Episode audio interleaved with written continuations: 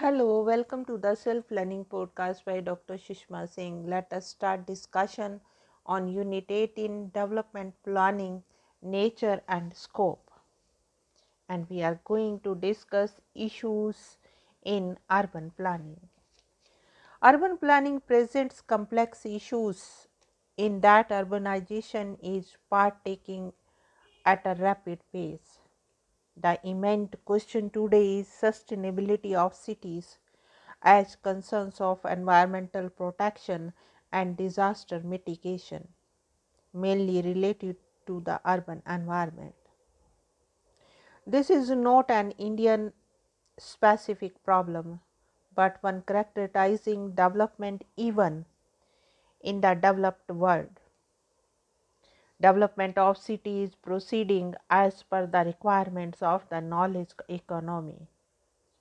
Logan and Molach identify three historical processes that affect the structure and conditions for growth dynamics of cities, like technological revolutions, the formation of a global economy, and the emergence of an information form of economics, production and management.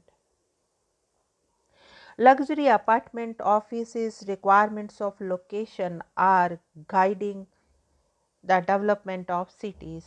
It is knowledge power more than industrial power that is fueling the growth around the world. New concerns like environment protection and disaster mitigation have to be factored in development planning, which mainly concern urban growth. Rationalization of laws would be undertaken to facilitate the infrastructure development in urban areas. Laws presently restrict easy availability of land for construction purposes and conversion from the agricultural to other uses. Foreign direct investment would be better attracted if such acts were repealed. Acts in question are the Urban Land Ceiling Act, which has already been repealed in the center and in many states. Land Revenue Act, Land Reform Act, Stamp Duty Act, and Urban Development Authority Act and the Town Planning Act, which result in aberration like illegal settlements because land availability through legal means is difficult. It is considerable dissatisfaction with urban planning methodology. The master plans have not been successful in producing a safe or satisfactory physical environment. The urban development planning process in the past has been unduly long and has paid inadequate attention to the provision of transport infrastructure, environmental conservation, and financing issues. Targets have been unrealistic and have not been accompanied by the investment programs and capital budgets. The seventy-fourth constitutional amendment mandates development for the municipalities as institutions for the economic and social planning, rather than simply agencies to supply civic amenities, as per Article two forty-three W of the Indian Constitution. Urban local bodies are to be allocated functional responsibilities of preparation of plans for economic and social justice. The twelfth stool lists urban poverty alleviation as a functional responsibility of the urban local bodies. The intent is quite categorically one of developing urban local bodies as institutions of self-government. The onus is now on the state government to allocate necessary functions and devolve requisite authority and responsibility to local bodies for the same, same direct planning committee and metropolitan planning committee are to be set up for integrated planning of rural and urban areas of the concreted efforts of agencies involved in civic, transport, economic and social services.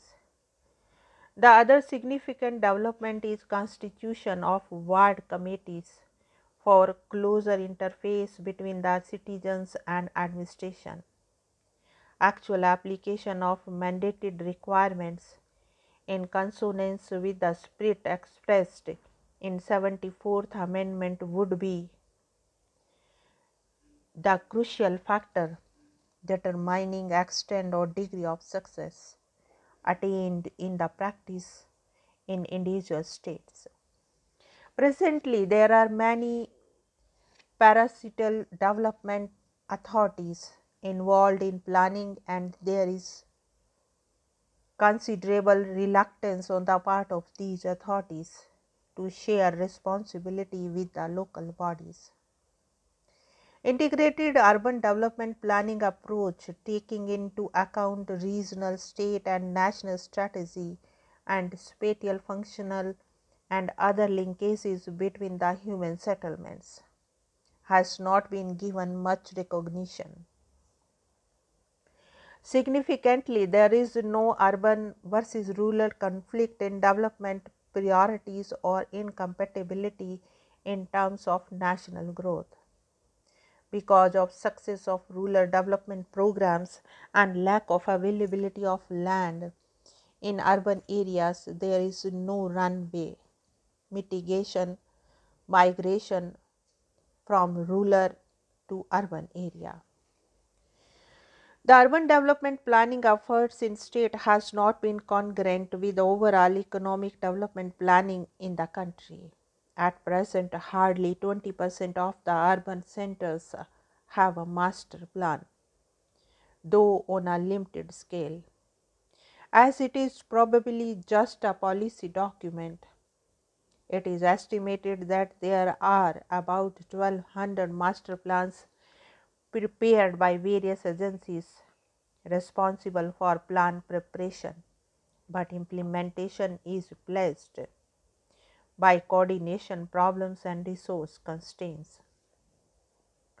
The implementation of master plan facilities and ordinarily the and planned development of cities in a sustainable manner, which contributes to the end value of good governance, but implementation leaves a lot to be desired.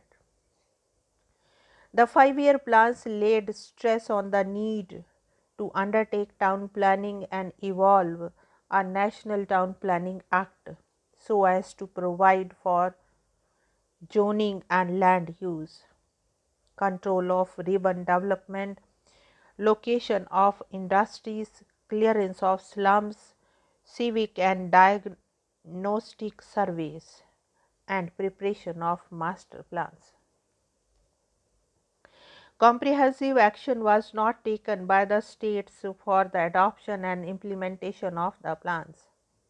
The state governments too do not seem too keen on developing local bodies as agencies of planning for conjunction with the existing development authorities. Quality of members appointed in State Finance Commission and willingness on part of the state governments to accept their recommendations would determine to what extent the financial position of local bodies is actually strengthened. State finance commissions are also likely to give greater importance to rural development programs. However, awareness with regard to city development is growing. Measures are necessary to strengthen our own resources based on urban localities. Presently, cities and high growth rate are underutilizing the potential for resource generation, and those with low growth rates are basically deficient in funds. Property tax reform is urgently needed. Tax assessments are relatively rigid, which do not reflect the true value of assets. This costs considerable revenue to local bodies. It needs to be made more buoyant and transparent. Other pot- potential sources could be tapped. User changes need to be revisited and collected better with reforms, another significant source of revenue for local bodies. Non-tax revenue sources need to be further tapped, establishment and other costs curtailed, and municipal accounts made more compliant with the requirements of lending agencies and financial markets. Shift to accrual based system of accounting is recommended. Now let us wind up the session, and thank you very much for engaging yourself with the self-learning podcast.